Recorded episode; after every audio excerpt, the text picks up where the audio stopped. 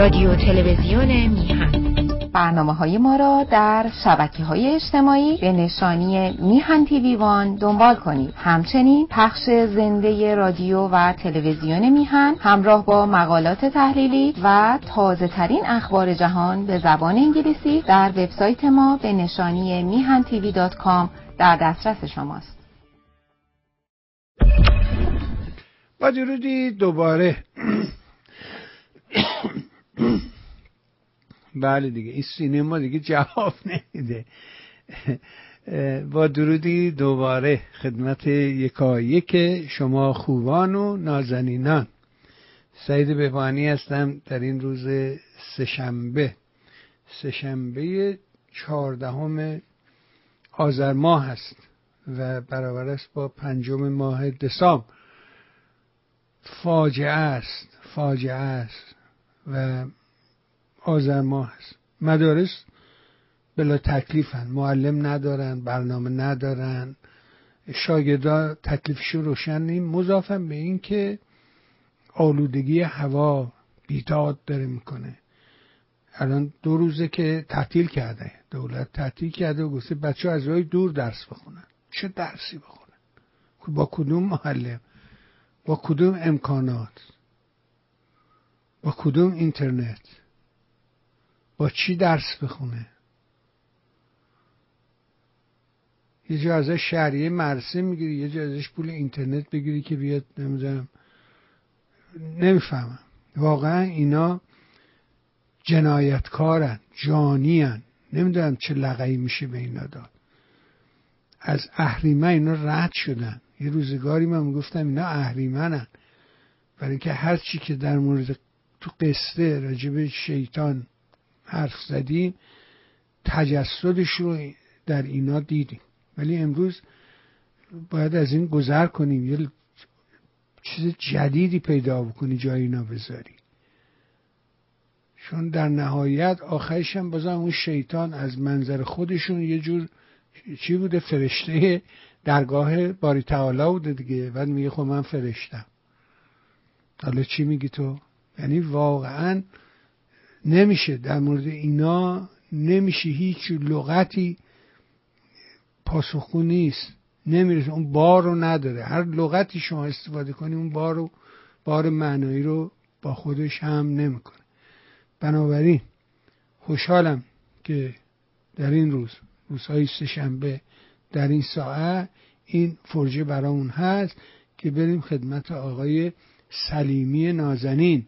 و از منظر اقتصاد مسائل رو پیگیری کنیم پرسشامون رو مطرح بکنیم پس بنابراین اجازه بده که از طرف خودم شما خوبان و علاقمندان عرض ادب و احترام کنیم سلام کنیم به این بزرگوار و سپاسگزار از همه مهر و حضورش در برنامه. آقا سلام می‌کنم به شما.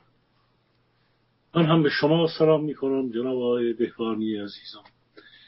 سلام و درود دارم به شنوندگان و بینندگان ارجمند برنامه های میهن تیوی.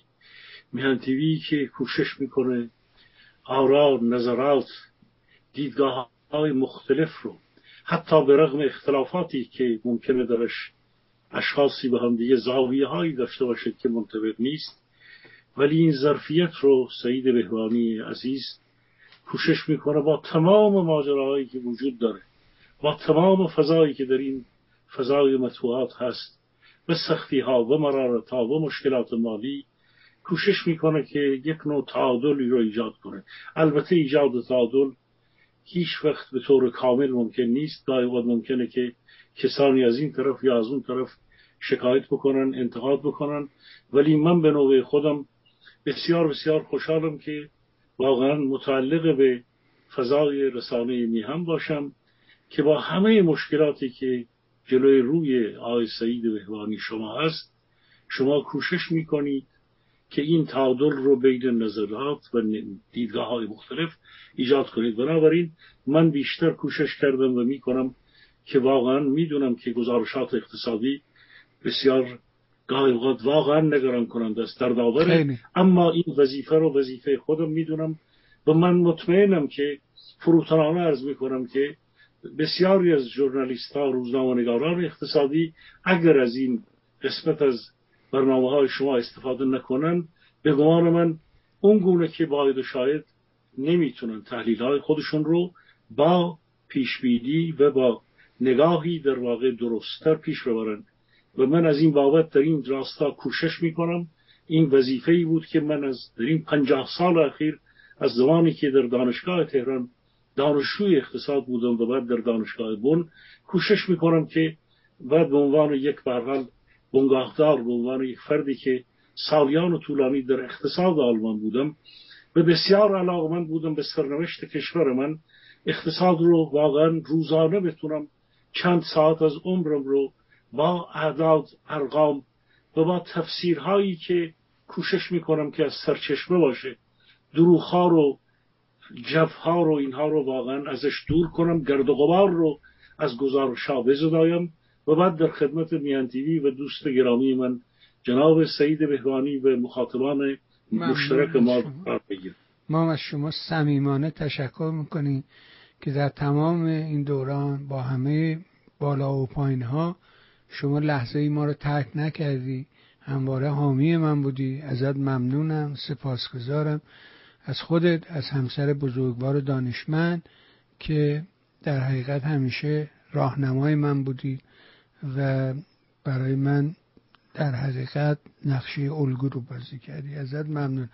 آقا خیلی می‌خوام امروز یه سری پرسش دارم یه سری یادداشت کرده بودم راجب موضوعاتی که امروز تو خبرهای شیش عصر بی بی سی راجب این لایحه بودجه بودش که رئیسی امروز برده بود مجلس. اما قبل از اون دلم می‌خواد که یه گزارش یه ویدیویی است از سعید لیلاز.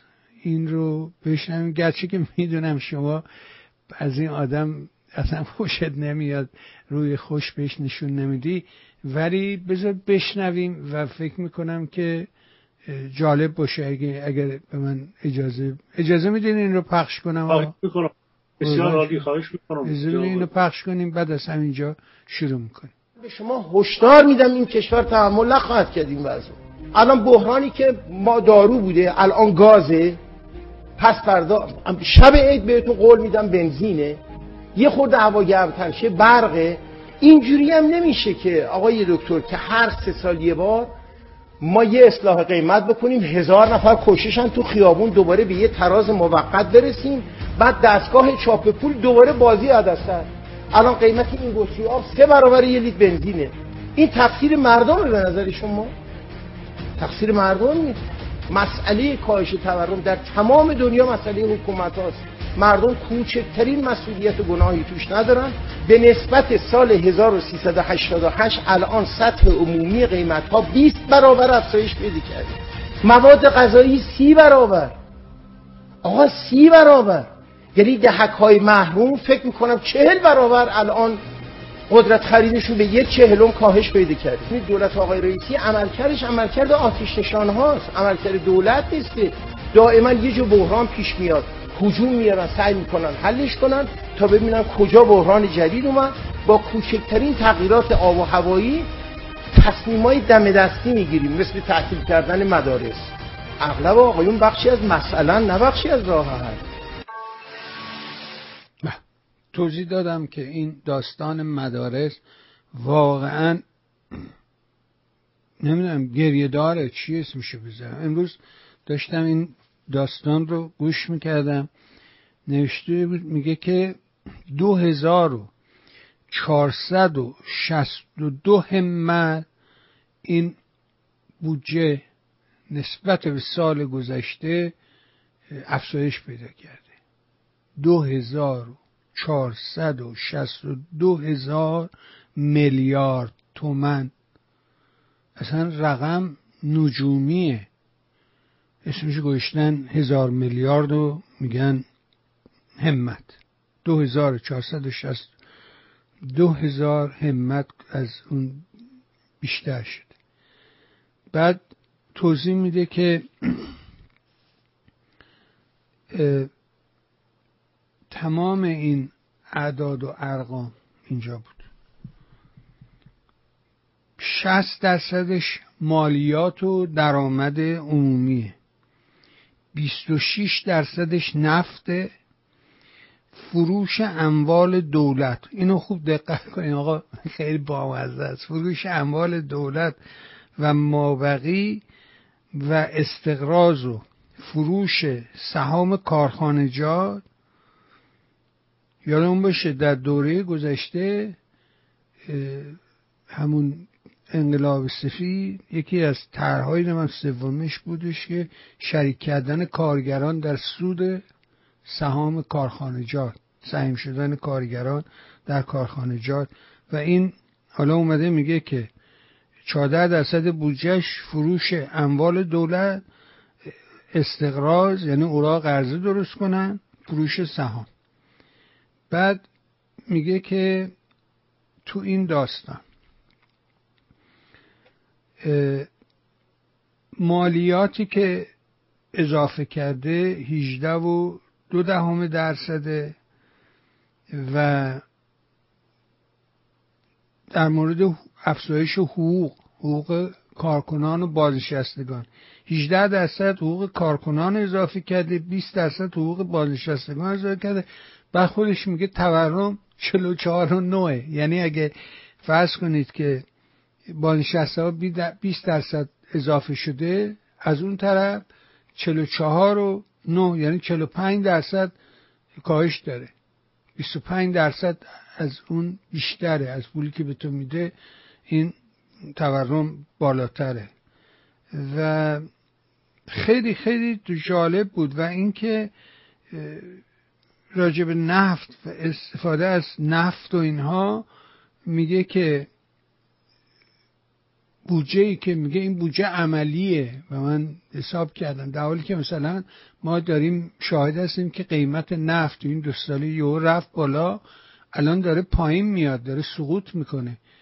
نمی‌فهمم اینا رو. حالا من همینجا وامیستم ولی از شما می‌پرسم اول راجب حرفای لیلا بعد این بودجه و بعد در خلال شگیزه بدیم من این نوتایی که برداشتم و یواش از شما بپرسم. بفرمایید تا بشنم. بله. خب مطلبی که از سعید لیلاز گذاشتید در واقع آقای بهبانی. همین لب آره ما سعید لیلاز رو یک خودش رو یک فرد وابسته به گروه های جناهای حکومتی می‌دونیم. یادمون نرفته که اون مصاحبه طولانی با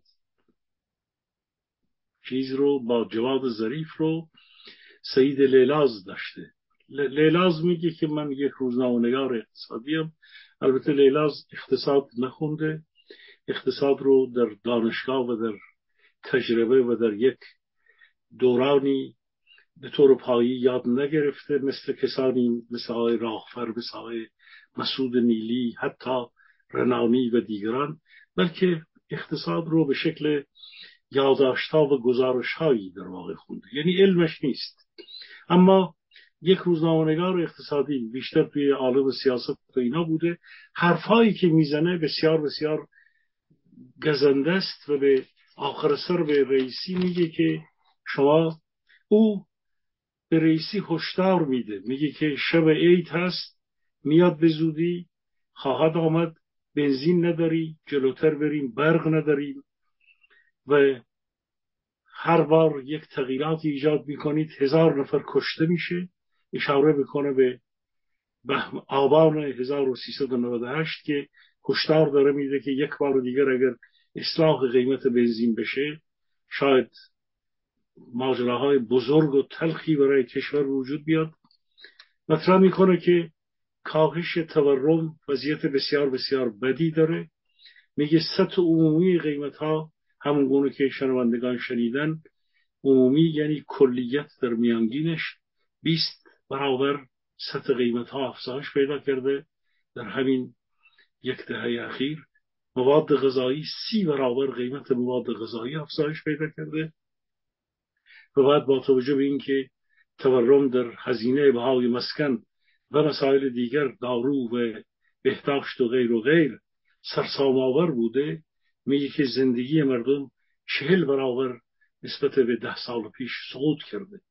سطح عمومی و درآمد مردم ایران خب چهل برابر واقعی است. این گزارش البته گزارش دقیق تری رو از این گزارش رو آقای مسعود نیلی داده که حرفای او بسیار قابل اتکاتر هست. ایشون استاد دانشگاهی هست و اقتصاد حال هست که تصفیه هم شده از دانشگاه سنتی شریف. و حرفای ایشون رو من دور قبل هم فاکتای مهمی رو ذکر کردم به خاطر اینکه از داخل کشور بر اونهایی که نگاه هایی که قابل اعتبار بیشتری هست جهات رو در واقع با گزارش بکنیم جهات بحران های اقتصادی رو. اما اینکه رئیسی چی گفته؟ رئیسی بودجه رو آقای بهوانی من چند تا از نکات رو میگم بعد میستم که شما هم حتما پرسش رسیده دنبال بکنید.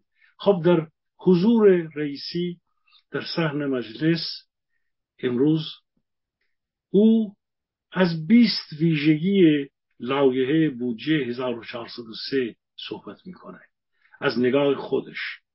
خب اول اینکه خب یه شامورتی بازی هایی بوده دورش کردن. تعداد زیادی وزیر رو با خودش برده بود اونجا در صحن مجلس. یک نوع مسائلی که خودشون با هم دیگر دارند. و مدتی هم هست که داره این به خالیوا فخر میفروشه. مجلس رو داره به گونه ای به هر حال از موضع بالا و مجلس برخورد می‌کنه. از میر خودش از غاوید خودش از علی ای اینم داره یاد می‌گیره. که به دیگران به تحت مسئولیت های خودش انتقاد بکنه. مشکلاتی رو که خودش در واقع عامل و علت علل اون هست رو الان دیگه یواش یواش یاد گرفته به وزیرش به مجلس به دیگران احاله میده و به اونا میگه که شما کار نمی کنید اینا رو داره یاد می‌گیره این به هر حال شارلاتانیزم علی خامنه ای رو.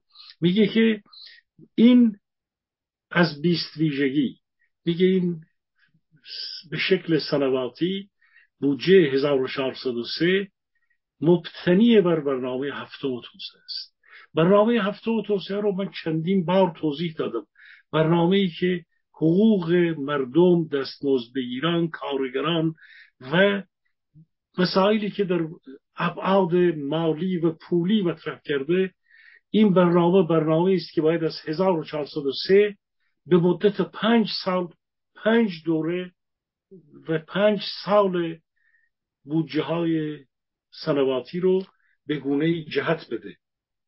برنامه ای که اصولا نه دانشی متکی هست به نوع تجربه ای برنامه ای که در اوضاع شدیدترین بحران های دیپلماسی و انزوای ما به طور در جهان تنظیم شده و ادعاهایی که داره از پایه این ادعاها این برنامه هفتم توسعه اشتباه در مورد چه در مورد نقدینگی چه در مورد مسائل تورم و کلا برداشتهایی که نسبت به آینده فروشی نفت داره میدان گاز داره مسئله انرژی داره و در همه جا یک توهم در واقع یک توهم پایداری رو داره با خودش تبیین می‌کنه.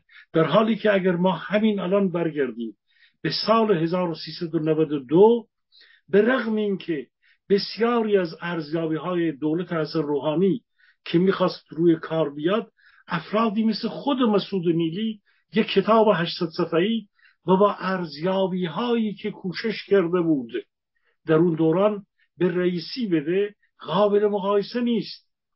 با اون چیزی که اینها در برنامه هفتم در 1402 یعنی به مدت ده سال همین رژیمی که تازه در اون زمان مسعود نیلی ها بودند برنامه رو به گونه جهات اقتصادی و ساختارها رو توصیف می‌کردن کشور نتونست جایی بره. چون ما وقتی که صحبت از افرادی مثل مسعود نیلی می‌کنیم البته او بعد از دو سه سال استعفا داد و بعد هشدار داد به دولت حسن روحانی و بعد بهشم گفت گفت که ما حرفایی که می‌زنیم مثلا شما نمی‌تونید پیش ببرید. ولی اگر در همین یک دهه بیاییم سطح دانش سطح تجربه سطح هشدارها رو بخوایم در نظر بگیریم اون برنامه که در 1392 تنظیم شده بود برای دولت حسن روحانی که دو دوره چهار ساله هشت سال بوده با حرفهایی که در برنامه توسعه هفتم هست به هیچ وجه قابل مقایسه نیست. بنابراین اون چه که ایشون میگه که رئیسی قاتل میگه که این بر برنامه هفتم مبتنی هست از بیخ و بن دچار مشکله. در محور دوم میگه این برنامه این بودجه سال 1403 واقع گرایانه است. بعد میگه که درآمدها و هزینه ها به صورت واقعی تنظیم شده. تراز کردن ناترازی ها معلوم نیست کدوم ناترازی؟ ناترازی که ما بارها گفتیم که این ناترازی در بودجه امسال به حدود هزار هزار میلیارد تومان خواهد رسید. یعنی نیم بودجه ما ناترازی نشان میده و ناترازی هایی که به هر حال در زمینه مبادله بوده مبادله تجاری صادرات و واردات که به حدود 16 میلیارد دلار کاهش تراز تجاری. در اینجا هیچ گونه چشماندازی براش وجود نداره.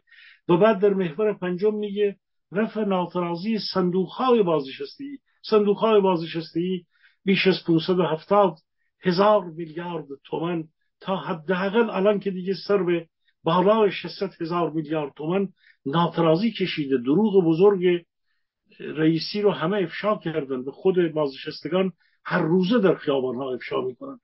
و بعد در محورهای دیگر من می‌ذارم اون چهارده محور دیگر رو همراه با هم دیگر بگیم که این بیست نگاهی که رئیسی اومده بیست دروغ و بالدار هست. که این فرد همون گونه که جناب گفتید یک فاجعه مدیریت این قاتل در زمینه اقتصادی آقای بهوانی. منتظرم که پرسش ها را جناب مطرح بفرمایید که با هم پیش بریم. بله. این خیلی بامزه بود. یعنی این داستان بودجه که این بابا راجبش حرف زد حالا من یادمه من یه موقع در جوانی و اینا موقعی که در ایران زندگی می‌کردم بالاخره گفتم بارها همین کارم حساب و حسابداری بوده دیگه بالاخره تو اون رشته کار کرده بودم. و دوباره مدعی شدش که در ظرف شیش ماه هشتاد و پنج هزار شغل ایجاد کرده. بعد گفتش که البته برای تحصیل کرده ها ما خیلی مشکل کار داریم و نتونستیم و نمی‌دونیم فلان اینا. بعضیش جاها میرم استانها و شهرهایی میرم که کار هست کارگر نیست. نمی‌دونم اونجا کجاست که این رفته که کار بوده و کارگر نبوده.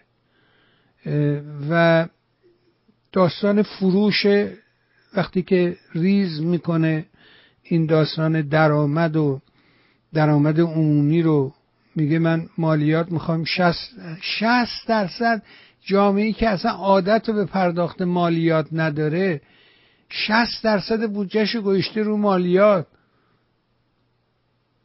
توجه برزن بکن جامعه ای که عادت به پرداخت مالیات ندارد. ایرانی ها مالیات بلد نیستن این کار رو اصلا دوست ندارن نمی‌دونن. یه نفتی دارن میگه نفتر دولت میفروشه خرج می‌کنه دیگه ما چی کار داریم؟ بعد میگه که این مالیات که می‌خوام بگیرم از کارمندا و حقوق بگیران نیست. پس یعنی می‌خواد بره سراغ کی؟ کار وقتی می‌رسه به فروش که درآمد برای خودش جمع کنه توی بودجه وقتی فروش به کارخونه جات اینا می‌رسه اونجا لک می‌زنه. یعنی چیزی نیست که بفروشه. چیز قابل فروشی نداره که عرضه بکنه. پس بنابراین کارخونه جاتی که قابلیت فروش ندارن یعنی کارخونه های ورشکستن کارخونه که سود نداره. این 60 درصد رو به نظرت از کجا می‌خواد تأمین کنه؟ این یعنی چیه؟ مقصودش چیه؟ کیا می‌خواد بره کی مالیات بگیره. واقعا یه طرف این داستان چایی که دیروز پیروزا گندش در اومد که نمی‌دونم یه تاجری اینو من کیکی که فامیل کیکه این نمی‌دونم چند هزار میلیارد دلار این سایت کوچه میگفتش که این بیش از ثروت دونالد ترامپه حالا نمی‌دونم ثروت دونالد ترامپ اون از کجا فهمیده بود چون خود آمریکا هم نمی‌دونه انقدر که این دروغ گفته هیچکی نمی‌دونه چقدر پول داره. ولی به حال رقم بزرگیه. اینو نمی‌فهمم. اگه میشه شما به من توضیح بدید. بله. این هشتاد و پنج شغل رو از کجا آورده ظرف شیش ماه؟ بعد این درآمد مالیاتی که میگه از کارمندا و حقوق بگیران نمی‌خوام بگیرم. از کی می‌خواد بگیره؟ در حالی که تو خود همین بودجه که ارائه میده و نوبت به فروش کارخانجات می‌رسه وامیسته چون معلومه کارخونه ورشکسته از کسی نمی‌خره. پس بنابراین از کجا می‌خواد اینو تامین کنه؟ بفرم خب در وهله اول یکی از بزرگترین مشکلات بودجه 1403 همین نبود یا کاهش درآمد نفته. اینها درآمد نفت رو درآمد ناپایدار گزارش کردند. در سال پیش رقم های گوناگونی رو گزارش کردند های بهبانی. مثلا گفتن 16 درصد درآمد نفت تأمین نشده. عده دیگر از صحبت از یک سوم ادب تأمین بیش از یک سوم قیمت نفت صحبت کردند.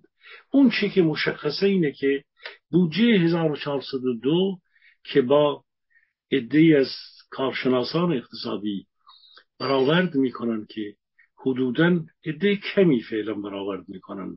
و من هم در تمام این مدت گفتم که حدود 800 هزار میلیارد تا هزار هزار میلیارد تومن ببینید من یک بار باز متاسفم که باید این گزارش رو دقیق روی این ارقام یک بار توضیح بدم.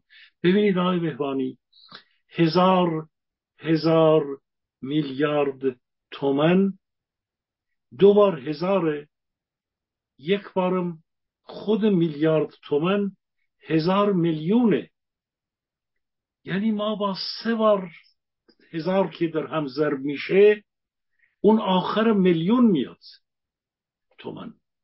این ارقام رو من گاهن توجه کردم. واقعا گاهن برخی از اقتصاددانهای ما هم این ارقام رو نمی‌تونن بگن.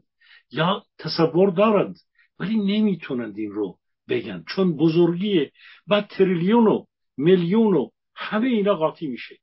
اونها که میگن هزار همت خود همت هزار میلیارد تومنه. هی همت هزار میم میلیارده و تم که تومانه وقتی که میگن هزار همت یعنی هزار هزار میلیارد تومن بودجه 1402 یک چیزی کم بیشتر از دو هزار هزار میلیارد تومن بود.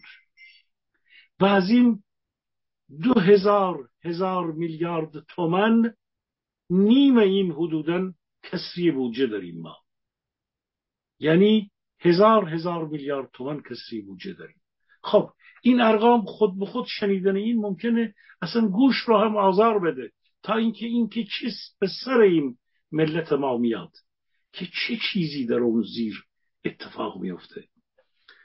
شما وقتی که نیمی از بودجه در هر یک سال 1402 کسری نشان میده. یعنی شما پول چاپ کردید. یعنی شما هر کاری که کردید واگذاری اموال دولت رو کردید. سعی کردید که دلارها رو جداگانه نفت رو بفروشید از زیر یک مشکلاتی رو به قول خودتون حل بکنید. ولی نتونستید بودجه 1402 رو کنترل کنید. یعنی شما دولت می‌خواست دولت گفته بود که من دو هزار هزار میلیارد تومن احتیاج دارم تا یارانه بدم تا حقوق بازنشسته ها رو بدم تا حقوق کارمندای دولت رو بدم تا هزینه عمران رو بدم تا حقوق گردن کلفتای حوزه و نمی‌دونم بنیاد امام خمینی و سید احمد و اون یک سید حسن و تمام این دزدان و جنایتکاران اینا رو بدم و دو هزار هزار میلیارد تومن صدا سیما رو می‌خوام بدم صد و سی و چهار هزار میلیارد تومنش رو می‌خوام بدم به سپاه پاسداران بخورند. خب اینا رو می‌خواست دو هزار هزار میلیارد تومن پول می‌خواست برای این هزینه های عمومیش. و بعد کم آورده نیمیش رو کم آورده. خب این نیمیش رو کم آورده یعنی چی؟ یعنی اینکه باید بره بدهی کنه دیگه. بدهی کرده. بار آورده. از بانک مرکزی گرفته بانک مرکزی طلبکارشه. از بانک های دولتی گرفته بانک های دولتی رو به افلاس کشونده. از صندوق بازنشستگی گرفته. مردم بازنشسته رو بدبخت کرده به روز سیاه نشونده به گونه دیگر اوراق مشارکت فروخته و گفته که این اوراق اینقدر سینز داره اوراق فروخته. اوراقی که شادروان مصدق رو در هفتاد سال پیش یک چیز بسیار کوچکی بود.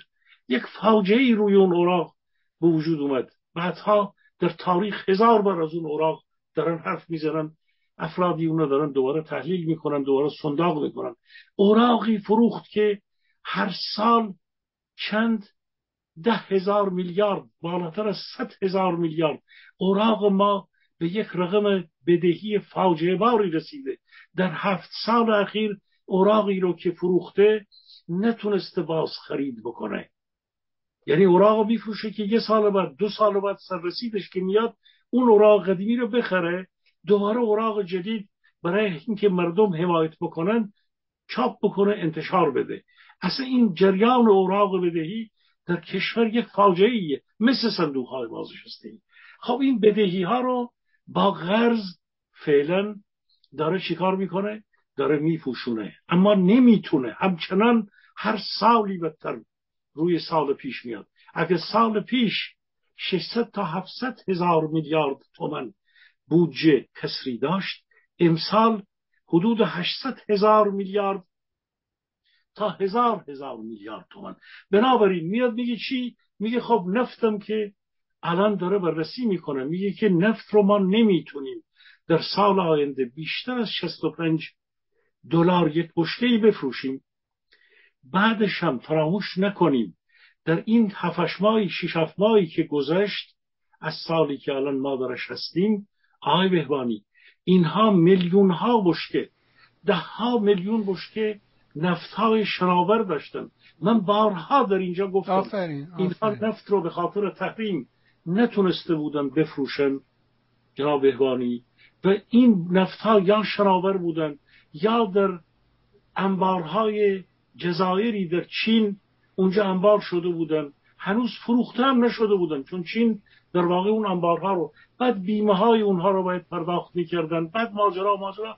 همه اینها رو در یک دوره ای که آقای بایدن این تحفه ها رو بهشون یک امکاناتی داد که تحریم رو یک کمی یک ششف ماهی که با اینا مذاکرات تسلیحاتی داشت به اینا یه فرجه ای داد. بعد از دو سال به رئیسی فرجه داد بایدن. و در این فرجه که به اینا داد نفتهای شناور اینها فروخته شدند. و بیشتر این نفتهای شناور در ماهای در ماه آخر بهار یعنی خرداد و سماع تابستان فروخته شد. و بعد اینا اون, اون چهار پنج ماهی که تونستن نفتهای شناور رو بفروشند می‌دونند که امسال الان دیگه در این چهار ماه آینده و در سال آینده شنوندگان ارجمند. اینا نفت شناور دیگه ندارند. چاها مستحلکند امکان استخراج و تولید و بعد حالا پالاش جای خود. امکانش بسیار بسیار کاهش پیدا می‌کنه. روسیه هست مثل اجدها کنار ماست. او به نفت و به میانات گازی ما به صدور گاز ما چشم دوخته و در این دولت نفوذ داره. هر جایی که امکان داره خودش سود بهتر رو می‌بره و ما زیر فشاریم. و دولت رئیسی می‌دونه که نمی‌تونه در سال آینده به درآمدهای نفتی اتکا بکنه. یک باره درآمد نفتی که ثابت ترین درآمد دولت بوده در طی چند دهه قابل اعتماد ترین درآمد ما بوده. اصلا ما دولت نفتی بودیم کشور نفتی بودیم. نفت محور بودیم. یک بار نام درآمدهای نفتی رو بهش میگن درآمدهای ناپایدار و به بودجه میگن درآمدهای پایدار. حالا بودجه از چه کسی؟ اینا از خون مردم باید بدوشند. یعنی میگه میگه 26 درصدش بر قیمت درآمد نفته. حالا ولی یادت باشه که شما درست دقیق زدی تو هدف. یه مدار اینا نفت رو داب داشتن. اون نفتای رو آب و آمریکایی‌ها چشونو بستن. گفتن آقا بذار بفروشه. کارش نشته باشه. یادت راجع به همین 6 میلیارد چقدر حرف زدن. ای ما گفتیم آقا هم چیزی نیست. اینطوری نیست. دوباره خب دست گذاشتن روش گفتن آقا نه آقا فعلا اینا حق ندارن استفاده کنن. در مورد اون ماجرای عراق هم خب عراقی ها یه مقدار از اینا برق می‌خرن یه مقدار گاز می‌خرن. تازه اون رو هم تاجیکستان اومده اشکل انداخته میگه من به ارزونتر میفروشم از من بخر. یعنی این حرفی که لیلاز می‌زنه حرف درستیه. اینا تا سه ماه دیگه معنی تکلیفشون چیه؟ از کجا می‌خواد بیاره؟ خرج کنه. شما به درستی گفتی که اشاره کردی به بدهی هاش به بانکا بانکا ورشکستن. بانکا پول ندارن. درسته که ماشین چاپ اسکناس دستش دولت چاپ می‌کنه. ولی همین چاپ کردن ها باعث گرانیه باعث بدبختیه. هیچ دولتی در جهان این کارو نکرد که اینا کردن. مغول با ایران اینجوری نکرد که اینا کردن. هیتلر این کارا رو نکرد. نمی‌دونم از چه زاویه نگاه بکنه. بابا اینا خیلی احمقن خیلی نادانن. یه مشلات چاقوکش بی سواد مملکت رو در اشغال خودشون در آوردن. هر کم میگه تعداد آمار اعدام سر به فلک زده. تو این شلوغ پلوغی های غزه همین دو ماهه چقدر اعدام کرده؟ آخه با اعدام که کار مملکت اداره نمیشه که. بعد ما توی عصری هستیم که بارها گفتم هر کسی تو جیبش یه ایستگاه تلویزیونی داره. یه دونه سی تو جیبشه. ما تو عصر 400 سال پیش و 100 سال پیش و 50 سال پیش نیستیم. تو عصر سی سال پیش هم نیستیم. 20 سال پیش هم اینطوری نبود. تو این هفت ساله این انفجار صورت گرفته. نمیشه هیچی رو پنهان کرد. ما نگاهی به غزه بیاندازیم. می‌بینیم هیچی پنهان نمیمونه. همه چی علنه روشنه. کی داره چی کار می‌کنه؟ معینه. نمی‌دونم. واقعا من اینکه چه می‌دونم بیای ورداری حقوق بگی من 20 درصد حقوق اضافه می‌کنم بعد خودت بگی تورم 45 درصد تورمه. چجوری با 18 درصد به یارو حقوق میدی؟ میگی با این 18 درصد برو بسار. چطوری این کارو بکنه؟ نفهمیده. نفهمیده. بفرم. خب من عرض کردم که جناب بهبانی ما نفت رو شما هم اشاره کردید آه این وعده رشد هشت درصدی میده. میگه اقتصاد ما در طبق نمی‌دونم نظر رهبر آخه نظر رهبر که اقتصاد نمی‌تونه حرکت بده که. طبق نظر رهبر ما امسال هشت درصد رشد می‌کنیم. نمی‌دونم. این مسئله, مسئله رشد رو هم همین الان من می‌خواستم اتفاقا اشاره کنم. اما اون مالیاتی رو که ما من جملات آخرم رو به حال ارز کنم که ببینید این مالیات که اینها چهل و نه درصد نسبت به سال هزار بودجه مالیات در بودجه 1402 به دقت چهل و نه درصد می‌خوان بیشتر مالیات بگیرن. ما هنوز مالیاتی رو که چهل و نه درصد کمتر از 1403 بود رو هنوز ما دو سومش رو هم هنوز نتونستیم بگیریم.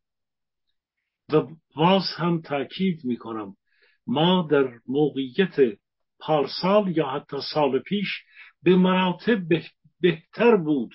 چون قرض بدهی دولت هر سالی که گذشت بیشتر شده سرسام آورتر شده. و اصولا شما وقتی که نگاه می‌کنید گزارش های زیادی وجود داره که شاخص های تولید کننده و شاخص تولید هم مثل مصرف خودش نرخ تورم داره. اگر مصرف و مصرف کنندگان از تورم در واقع که به خرید و به مصرف کننده مربوط میشه رنج می‌برند تولید کنندگان کشور هم شنوندگان ارجمند. خودشون شاخص تورم دارن. شاخص تورم در تولید معنایش اینه که شما نسبت به پارسال یا سال پیش باید با هزینه با غیبت تمام شده بیشتری فقط می‌تونید تولید به سال پیش رو بدید. یعنی شما اگر پارسال یک کالایی رو با هزار تومن می‌تونستید تهیه بکنید به لحاظ انرژی به لحاظ مسکن به لحاظ کار به مزد کارگر شما با اون هزار تومن امروز نمی‌تونید. باید 1500 1700 تومن بدید تا بتونید اون کالای پارسال رو تولید بکنید. و این شاخص تورم تولید کننده که خودش یک شاخص های ریز دیگری درش هست عمل می‌کنه هم نقدینگی هم مشکلات دیگر هم مقرراتی که در دولت گذاشته میشه هم هزینه همین انرژی و ایام زهاب حمل و نقل همه اینها شاخص تورم تولید کننده رو تعیین می‌کنه. وقتی که تولید کننده نمی‌تونه تولید رو به قیمت به فرض پارسال یا یک کمی حتی مثلا کمتر نه یک باره 500 تومان بیشتر بده 700 تومان بیشتر بده که جنسی رو که پارسال با هزار تومان امسال باید با 1500 تومان به فرض اون رو تعیین کنه از خود شاخص تولید کننده ما دچار مشکلات بزرگ هستیم و وقتی که شما تولید کنندگانتون با این همه ماجرا روبرو هستند شما با امر رکود روبرو هستید یعنی تورم در واقع گرانی کاهش قدرت خرید مردم همراه میشه با این بودجه که امروز اینها دارن اینگونه مالیات می‌گیرند بودجه که اسمش هست بودجه انقباضی که یک بار دیگر امشب خواهم گفت. به جای که به فرض چهل درصد بودجه عمومی بیشتر می‌شد اومدن 20 درصد بودجه رو بیشتر کردند میزان بودجه رو.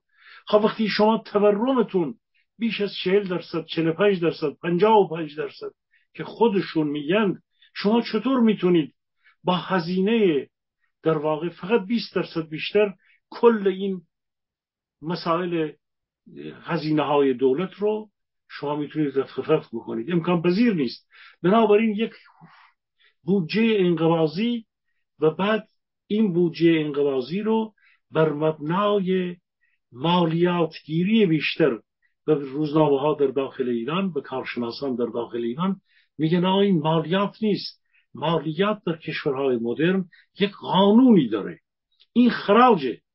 این خراجیه که فلانشاه قاجار می‌گرفت یا یک کشور امروز به فرض عقب مانده در یک جای یا خود اینها. اینها دارن خراج می‌گیرن. هیچ قانونی بر به هر حال مالیاتگیری اینها حاکم نیست. یک بار تصمیم گرفتن بگن که ما 49 درصد از همین مردم بدبخت فلاکت زده چون مالیات رو که نمی‌تونن به اون فروشنده چای که یا اون بزرگان خصولتی ها اقتصاد زیرزمینی شرکت هایی که چند صد میلیاردی هستند از اونها برن بگیرن.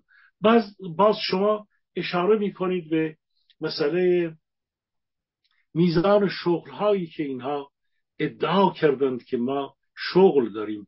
وقتی که شما با تولیدی ورشکسته روبرو هستید وقتی که شما با خدماتی که هر روز وضعیتش بدتر میشه صاحبان صنایع یا کسبه خورد در بازار امروز جنس میارن فردا نمی‌دونن جنس باید کجا تهیه بکنن.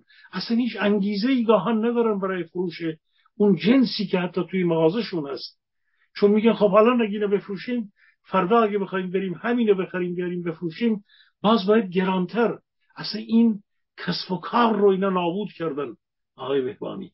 بنابراین نه تولید کننده و نه مصرف کننده هیچ کس زندگیشون امروز در واقع در چرخه اقتصاد معنا نداره. این وضعیت بسیار سخت. چگونه اینها می‌تونن؟ چه مشاغلی رو میگن؟ که ما 85 مثلا هزار مشاغل جدید تهیه کردیم. در کدوم بخش تولیدی؟ در کدوم بخش خدماتی؟ با توجه به این فرار سرمایه ها که من امشب به گزارشی از فرار سرمایه می‌رسم و یا جذب سرمایه خارجی هم اگر شد خواهم رسید. بنابراین ولی باز میاد اعمال اراده یا اعمال دستوری قیمت از بالا یا اینکه میان میگن چون آقا گفته که هفت و یا هشت درصد باید جامعه رشد بکنه اقتصاد رشد بکنه ما رشد هشت درصدی می‌خوایم. اون سماع تابستون رو می‌گیرن فروش نفت اون سماعه رو می‌گیرن. آخه میشه شما در یک اقتصادی در کجای دنیا در کجای تاریخ در سه ماه سال میان میگن رشد اقتصادی در سه ماه هفت درصد بوده هفت ممیز یک درصد بوده. اصلا رشد اقتصادی با زمان با یک ساله تعیین میشه. شما نمی‌تونید رشد اقتصادی رو با یه ما به فرض یک کمی درآمدت بره. تازه درآمد رشد اقتصادی درآمد حالا تازه دارم می‌فهمم عجب کلا بردارایی اینا. آه درست میگی شما. سه ماه تابستان اقتصاد رشد هفت و یک درصدی آره من امروز فرض کنم که دکونم بقالیم. امروز تصادفا یکی اومد از من گفت آقا من نمی‌دونم برنج و چایی و بروغن و قند و همه رو می‌خوام. خب من امروز یه فروشم رفت بالا. بعد بیام تو دفتر یادداشت کنم که من در امسال نمی‌دونم هشت درصد رشد کردم نسبت به سال گذشته. فردا ممکنه هیچکی نیاد در مغازه.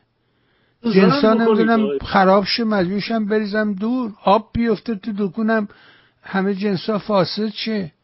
چطوری تو آه فهمیدم. ممنون آقا. خیلی متشکر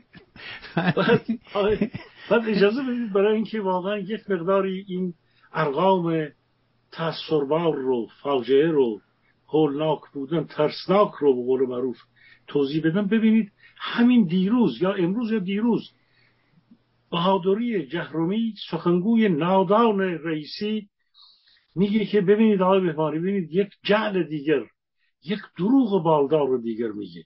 میگه که در زمان دولت پیش دلار پنج برابر شد.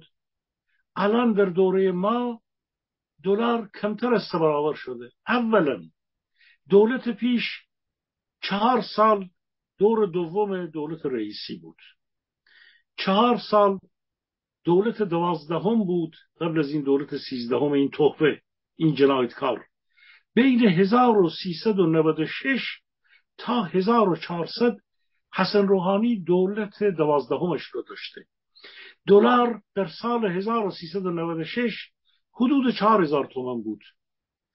و در سال 1400 یعنی پایان دوره حسن روحانی دولت دوره دومش حدود 20 21 هزار تومان شد. تقریبا پنج برابر شد. خب این فاجعه است که پنج برابر شد. اما از 1400 خرداد 1400 تا الان دو سال و نیم میگذره. اولا که چهار سال که نشده که هنوز که سخنگوی جنایتکار میگه. دو سال و نیم هنوز گذشته و دلار از اون زمانی که اینها شروع کردند از 20 21 هزار تومن خودش میگه به 55 هزار تومن رسیده. یعنی چی؟ یعنی که 34 هزار تومن هر دلار گرانتر شده. اگر در دوره حسن روحانی دلار 16 هزار تومن گران شده بود فاصله بین 4 هزار تومن و 20 هزار تومن 16 هزار تومنه در دوره دو نیم ساله اینها الان 32 هزار تومن گرون شده. به جای اینکه بیاد بگه آقا ما در عرض دو نیم سال 32 هزار تومن دلار گرانتر شده از نسبت چهار برابر پنج برابر سه برابر استفاده می‌کنه. خاک در چشم مردم می درست مثل همون دروغیه که بگه من در تابستان رشد هفت ممیز یک درصدی داشتم. در عرض دو سال و نیم هنوز چهار سال اینا به سر نیامده. شاید در پایان چهار سال اینا دلار بالای صد هزار تومن باشه. یعنی دو شروع دلار اینها 20 هزار 21 هزار تومن بود. در پایان دوره چهار ساله اینها ممکنه به صد هزار و حتما هم کشیده خواهد شد.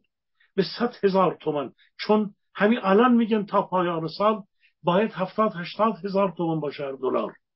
خب در چهار سال اینها که تموم شد دلار هشتاد هزار تومن گران شده. و این جنایتکاران اینجوری دارن تو خاک خاک تو چشم مردم میریزند. هر کدوم از ادعاهای اینها رو شما بگیرید فقط و فقط دروغ.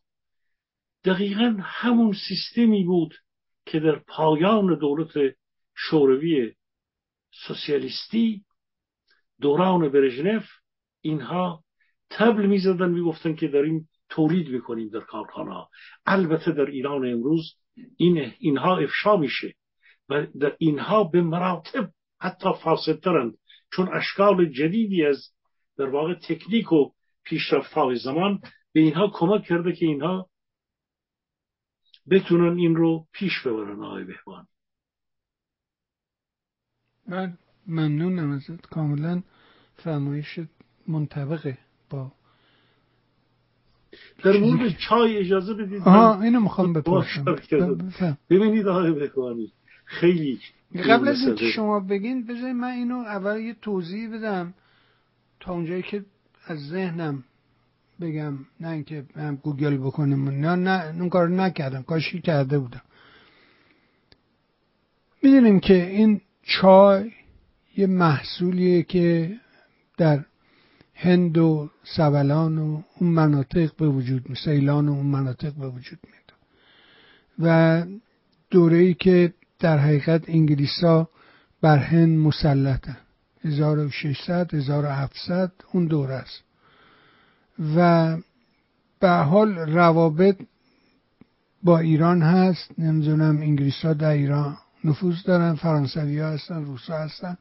دوره قاجاره و به حال در اواخر دوره قاجار یک آدمی اگر که اشتباه نکنم به نام کاشف القطا از هند نشا... نشای چای رو در اساش پنهان می‌کنه و این رو قاچاقی وارد ایران می‌کنه و در منطقه لاهیجان که الان هم قبرش همونجا هست و مقبرش اونجا. کاشف السلطنه بله کاشف السلطنه کاشف السلطنه گفتم کاشف قطع اشتباه کن کاشف السلطنه بله.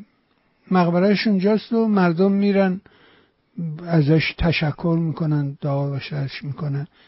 و اون این در حقیقت برگ طلایی رو وارد ایران می‌کنه و یه صنعت خیلی خوبی برای ایران در دوره رضاشاه به دو موضوع در اون منطقه اهمیت میدن.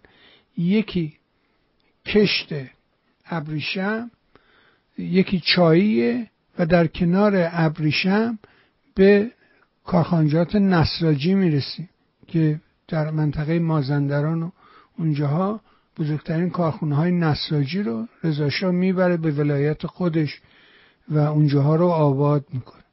و شما نگاه می‌کنی می‌بینی که اینها همه رو نابود کردن. هیچ چیزی جا نذاشتن. چای و این صنعت رو از ایران گرفتن و به واردات چای اهمیت دادن. و حالا رسیدیم به این فساد. من با این مقدمه و در حقیقت زحمتی که گذشتگان کشیدن برای تولید این محصول. یکی از مرغوبترین چایهای دنیا همین چای منطقه لاهیجان بوده که رقابت می‌کرده تنگاتنگ با چای سیلان و چای هندی. حالا بفهمید ببینیم که چه اتفاق اگر نقیصه ای تو این عرایز من بود خوشحال میشم. با توجه به اینکه شما محلی تر از من هستید اصلاح بفرمید بله، بفرم اما همونطوری که شما گفتید من به هر حال آقای بهبانی ما در مزارع چای و همون کرم ابریشم از کوچکی در واقع زندگی کردیم بزرگ شدیم و چه در لاهیجان و چه در جاهای دیگر گیلان البته توتون میکاشتن. در قسمتی از لاهیجان و شرق گیلان مصرف چای در اون تپه ها در اون به هر حال زمین هایی که خود کاشف سلطنه به درستی شما گفتید شهر زیبای لاهیجان و اون منطقه‌ای که از اونجا شروع میشه به هر حال به طرف شرق کشیده میشه. خب چای زیادی بهترین در واقع تولیدات چای رو ما در اونجا داشتیم. واقعا مست می‌شد آدم در روزهای تابستان وقتی که یک استکان از اون چای بسیار بسیار میشه گفت خوشعت رو اون رو آدم مصرف می‌کرد. اما چه رو آوردند شما به درستی گفتید. اینها کاملا همین گونه است که شما اشاره کردید. در مورد اینکه این واقعی که اتفاق افتاد ارز یک ممیز یا یک میلیارد و سیصد و نود و شش میلیون دلار یک میلیارد و سیصد و نود و شش میلیون دلار از ارز ترجیحی رو از ارز ارزان رو در سال 1401 به چای به واردات چای اختصاص دادند. شما ببینید همین چندی پیش که برای شیر و خشک نوزادان می‌خواستند حدود دویست میلیون دلار بدند چه قشقرقی اینها به پا کردند. نوزادی که آینده کودکان ما اینها به خودروها میلیون صدها میلیون دلار به راحتی پول ارز جابجا میشه ولی برای شیر خشک نوزاد نمیدند.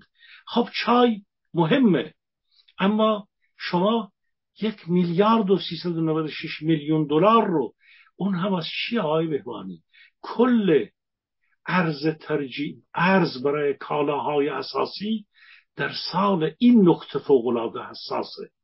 در سال 1401 تنها 9 میلیارد دلار برای کالاهای اساسی کل کالاهای اساسی روغن و دارو و چی و چی و چی 9 میلیارد دلار اختصاص داده بودند. و بعد این دزدان یک میلیارد و یعنی یک پونزدهم حدود یک پونزدهم این رو فقط برای چای. چرا؟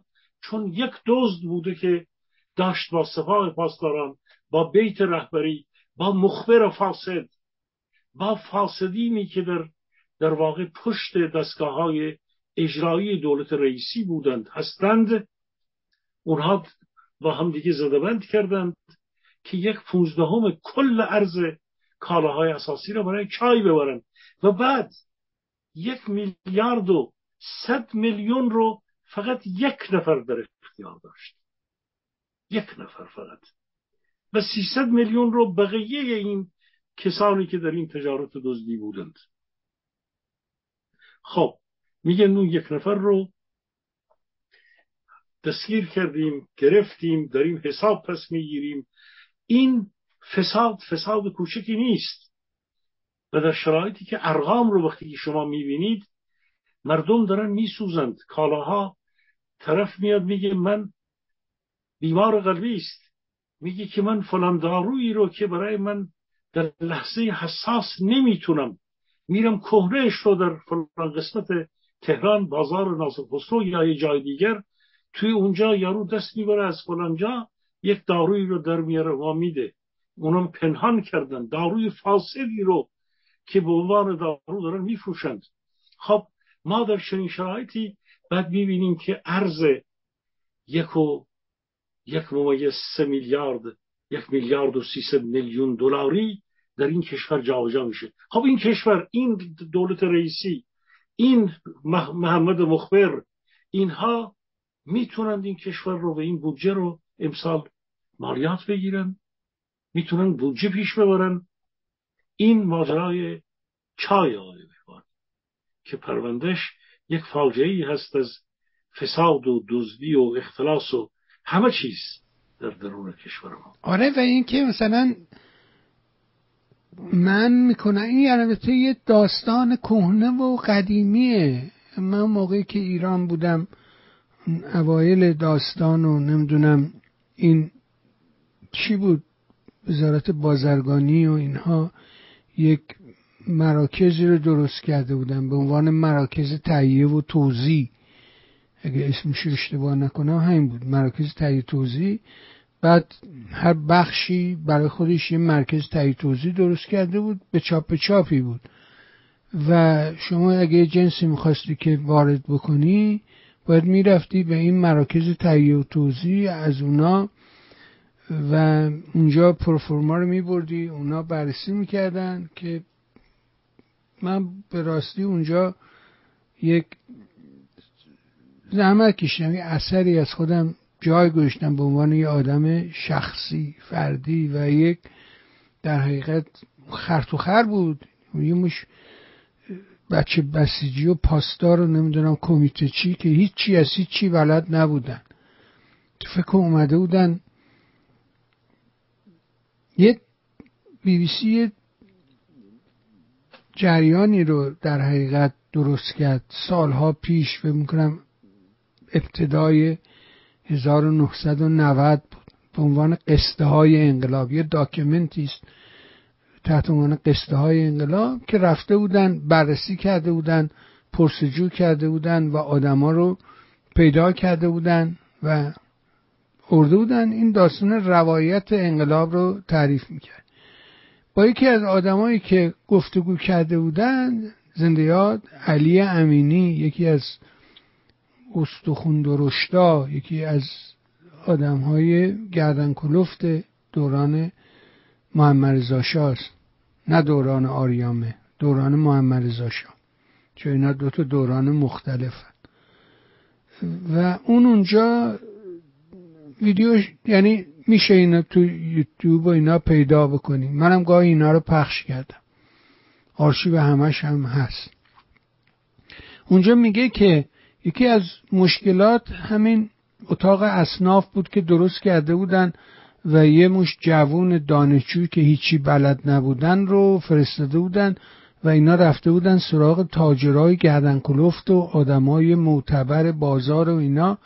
و از اینا پرسجو می‌کردن راجب تثبیت قیمت ها و اینا خیلی شاکی شده بودن که آخه این بچه خورده هیچی بلد نیست و اومده این کار داره انجام میده. همین اتفاق بعدا دوباره تکرار شد با همین مرکز تایید توضیح که در حقیقت یه مرکز به چاپ به چاپ بود. و یادمه که یه روزی تو یکی از همین مراکز عکس و نمی‌دونم چی زده بودن مثل فیلم های وسترن وانتد. که این آدم رو هر جا دیدید فور معرفی کنید دستگیر کنید. اومده و جنسی لوازم پیکان وارد کرده بود و رفته بود خارج از نوبت و اینها. خب اینو به همه که نمیدن که. این مربوط به سال پنجا و نه شست پنجا و نه اون موقع است. این رفته بود بدون انجام تشریفات قانونی جنس رو از گمرک خارج کرده بود ارده بود بیرون بدون انجام تشریفات وزارت بازرگانی و همین مراکز تایید توضیح تحت عنوان اینکه نیاز هست و مملکت در جنگ داره آتش میسوزه و الان باید همینا رو ببریم تو بازار و توضیح کنیم. برده بود اینا رو فروخته بود و بعدم پولا رو بهشته بود و فرق کرده و رفته بود. این از اون سرچشمه این داستان دزدی آغاز شده. خرابی تو این سیستم از همون روز اول اینا گذاشتن. همین بهزاد نبوی همین طرحهای مهندس موسوی همین طرحهایی رو که نمی‌دونم از سیستم پوسیده شوروی سابق آورده بودن در ایران می‌خواستن اونو پیاده بکنن. کوپن و همین بازیهایی که مردم شاهد هستن دیدن. چجوری اینا همین کپون کپون شده بود یه راه باجگیری. یه بسته کپون بده به این دو تا بسته کپون بده به این. و اینا میوردن کپون سر کوچه و خیابون میفروختن. کپون بنزین کپون قند کپون شکر کپون چای. یعنی دزدی از همون اول همراه خمینی وارد ایران شد. من فقط می‌خواستم همینو به عرض برسونم و دوباره برگردیم به همین موضوع. الان همین داستان چایی ریشه در سال پنجاه و نه و شست و اینا داره. یه چیز مال الان نی نمی‌دونم چند سال از اون موقع میگذره. چهل چند سال گذشته و این ریشه در کسافت داره. به قول خود همه اینا یه ویدیویی من دارم میگه ساختار حکومتی مشکله. ببینم شما بفهمید من ببینم می‌تونم این ویدیو رو پیدا بکنم نمایش بدم. بفرمایید شما مطلب رو. بفرمایید. خب ما در قسمت بودجه هنوز آقای بهوانی حرفایی که رئیسی می‌زنه و ادعاهایی که رئیسی می‌کنه و کسان دیگری از این دولت بخش یکی از مسائل حساس این بودجه هنوز معلوم نیست. ارقام مخفی است.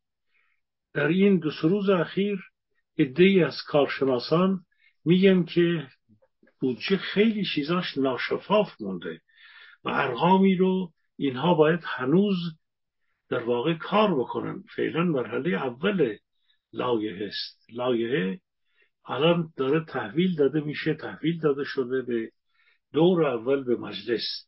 این لایحه باید بیاد در درون مجلس از کمیسیون های گوناگون بگذره. بعدا باید بیاد در کمیسیون تلفیق که خودش از حدود نزدیک سی و خورده چهل نفر عضو از همین مجلس فاسد مجلس دزدان که بیش از هفتاد هشتاد نفر صلاحیت اینها را به خاطر دزدی اختلاس خود شورای نگهبان فاسدشون تایید نکرده. هر قسمتی به قسمت دیگه میگه فاسد و در واقع بیصلاحیت. به حال از این بیصلاحیت ها حدود 70 درصدی که چین نفری که خودشون میگند اینها باید در این کمیسیون ها بشینند و این کمیسیون ها در کمیسیون تلفیق بودجه باید بیاد روی اون کار بکنه.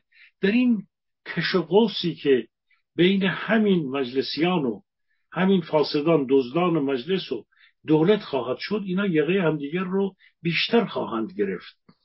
و اسراری از اینجا بیرون می‌زنه. مثل این ارقام مخفی که اینها میگند.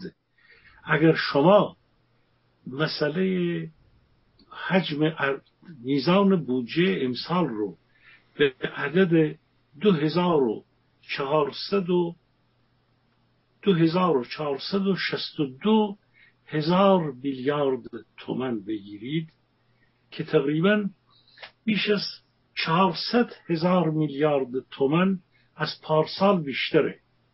این چهارصد هزار میلیارد تومن با توجه به اینکه هزینه ها فوق العاده سنگینتر شده نسبت به پارسال و تورم پنجاه درصدی بود نباید این نمی‌تونند اینها با 400 هزار میلیارد تومن بیشتر این هزینه ها رو تأمین بکنن اینها در واقع حداقل آقای بهبانی به حدود 800 هزار میلیارد تومن احتیاج داشتند تا بتونن با توجه به نرخ تورم این هزینه ها رو جبران بکنن. چون هزینه ها با توجه به تورم افزایش نقدینگی مشکلات دیگر خیلی هزینه های دولت بالاتر رفته. خیلی اگر میگیم از بودجه انقراضی یعنی اینکه اینها به شکل به قول معروف انقراضی رسترکتیو و اینکه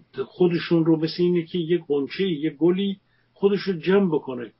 یا جوجه تیغی خودش رو جمع بکنه بعدا بخواد به فرض مثلا اقدامی و حمله بکنه.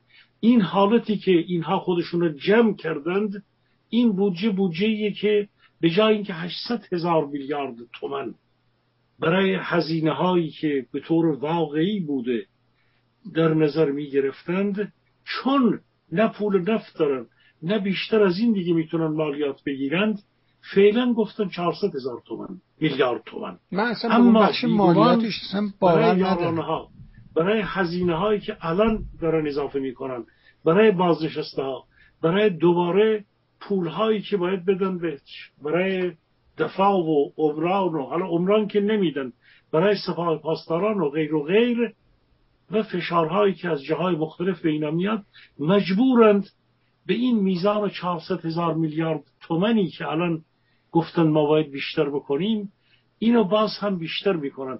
در اینجاست که همه دارن میگن ارقام مخفی رئیسی معلوم نیست.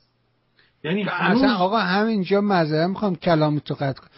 همین تو همین که امروز داشت اعلام می‌کرد بی بی سی شما نمی‌دونی که درآمد نفت چقدره. در تاریخ نفت ایران هیچ وقت هیچ دولتی نه حکومت محمد رضا نه حکومت رضا کبیر نه نمی‌دونم محمد رضا نه آریامه نه خمینی نه ما هیچ وقت نفهمیدیم مردم نفهمیدن که آقا درآمد نفت ایران چقدره. تو همین امروز تو همین بودجم معلوم نی. میگه بله ما 26 درصد از این درآمد عمومی و نفت درآمد عمومی و نفت یعنی چی؟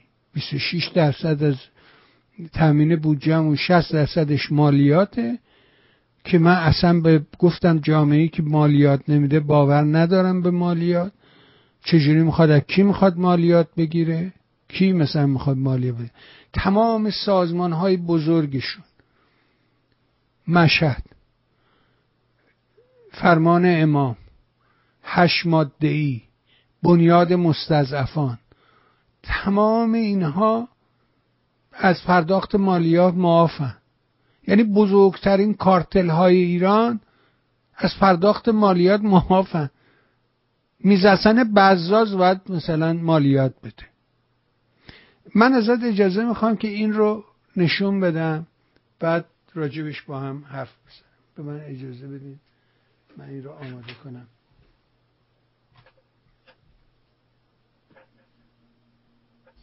زدن جیب مردم در بازار سرمایه دیدیم دیگه.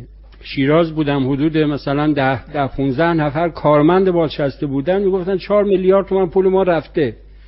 و واقعا هم هیچی نداشتن.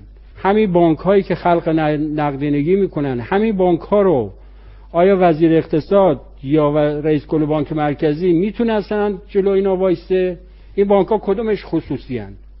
ساختار اقتصادی ما به انحراف کشیده شده. و این اصلاح حکمرانی دست آقای خاندوزی نیست. هر کدوم از ما هم بریم جای خاندوزی توانی رو نداریم. باید این رو اصلاح بکنیم باید ساختارهای اقتصادی رو اصلاح بکنیم باید کیفیت رو حکمرانی رو اصلاح بکنیم. به نظر من خیلی دیر شده. یعنی اگر دولت همین الان هم دولت ها حاکمیت به فکر اصلاح هم بشه این بیمار به قدری به احتضار رسیده به قدری شرایطش متاسفانه بد شده که خیلی سخت نجات دادنش. اگر جوزف استگلیز و آمارتیا سن دو تا برنده جایزه نوبل هم بیاری یکیش بذاری رئیس کل بانک مرکزی یکیش هم بذاری وزیر اقتصاد. مسائل اقتصادی ما حل نمیشه. حکمرانان ما گوش شنوایی ندارند جاده مرگی که داریم حرکت می‌کنیم سرعتمون افزایش میده.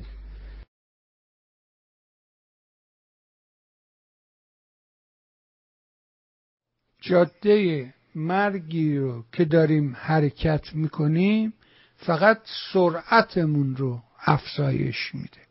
ساختار ما بیماره این بیمار رو به احتضار جاده مرگی رو که در پیش گرفته ایم فقط سرعتمون رو اضافه می‌کنه.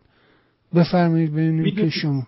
می‌دونید معنای این یعنی چی جناب قسمت قبلی رو قسمت قبلی رو سعید لیلاز گفته قسمت بعدی رو این فرد کارشناس میگه.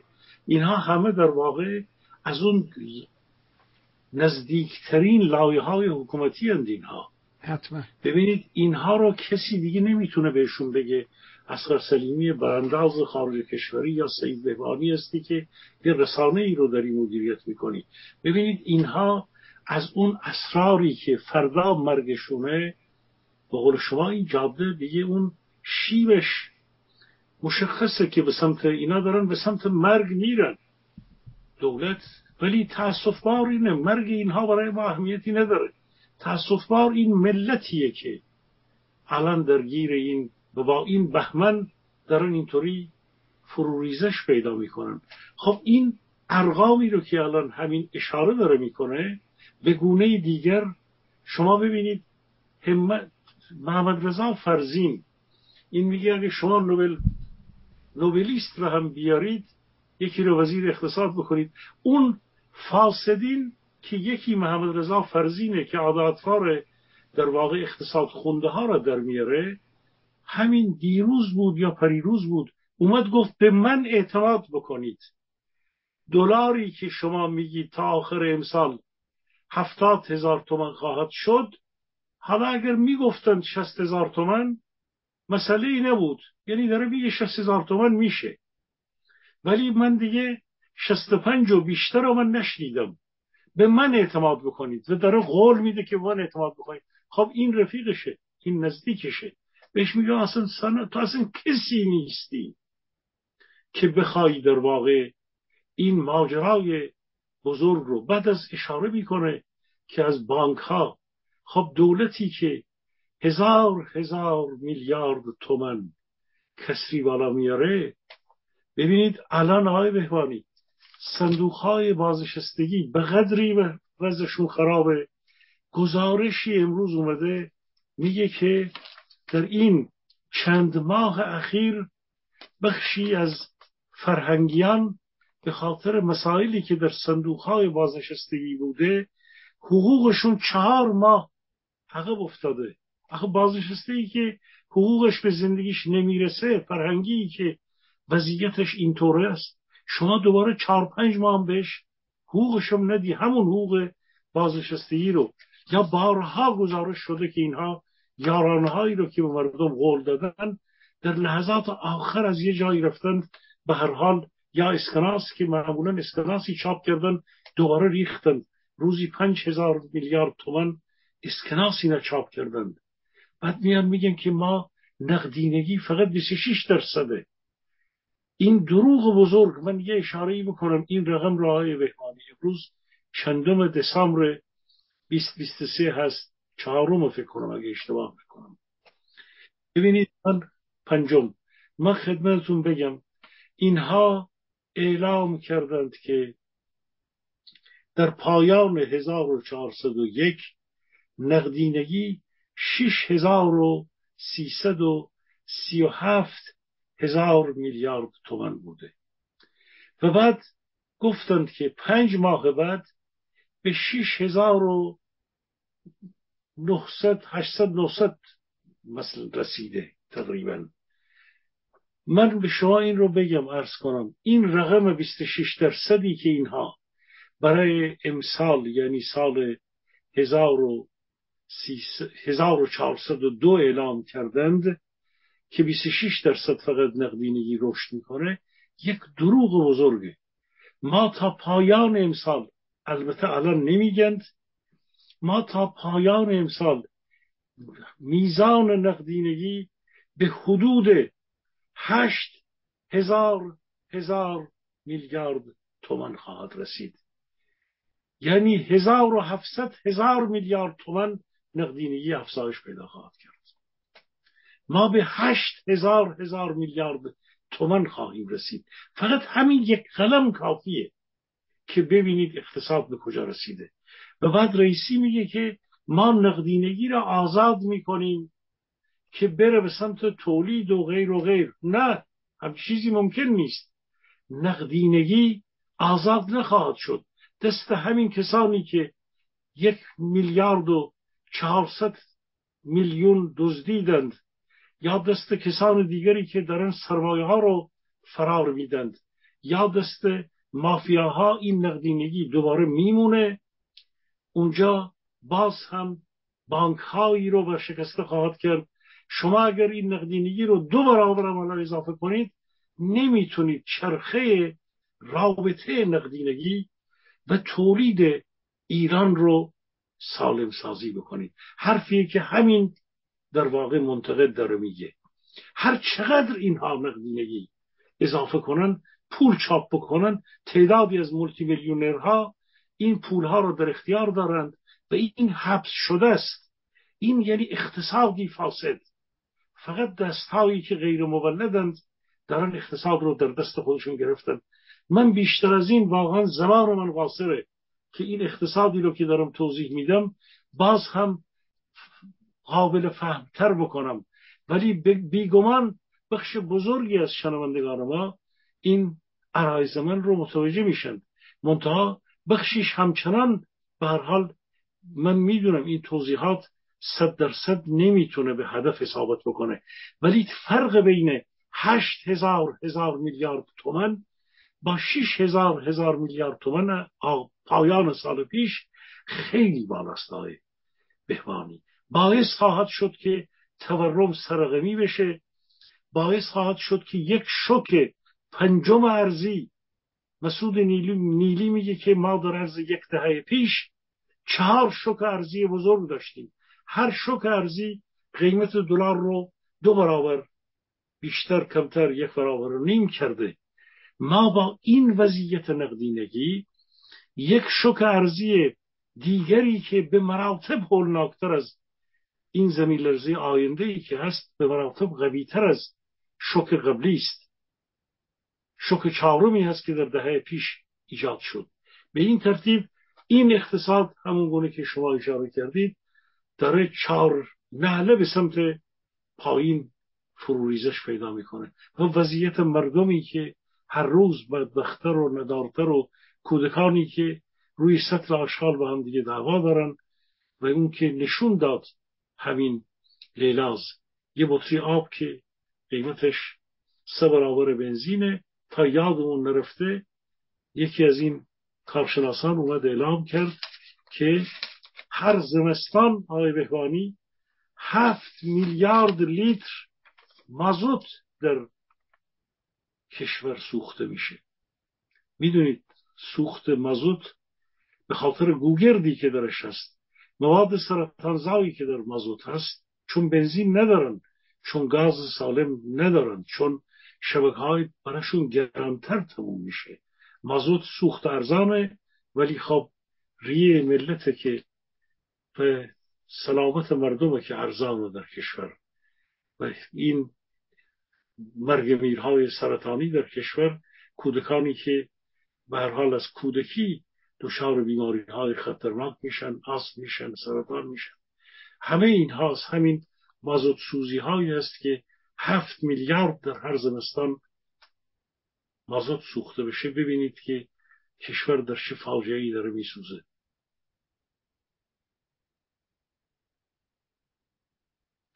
بله متاسفانه.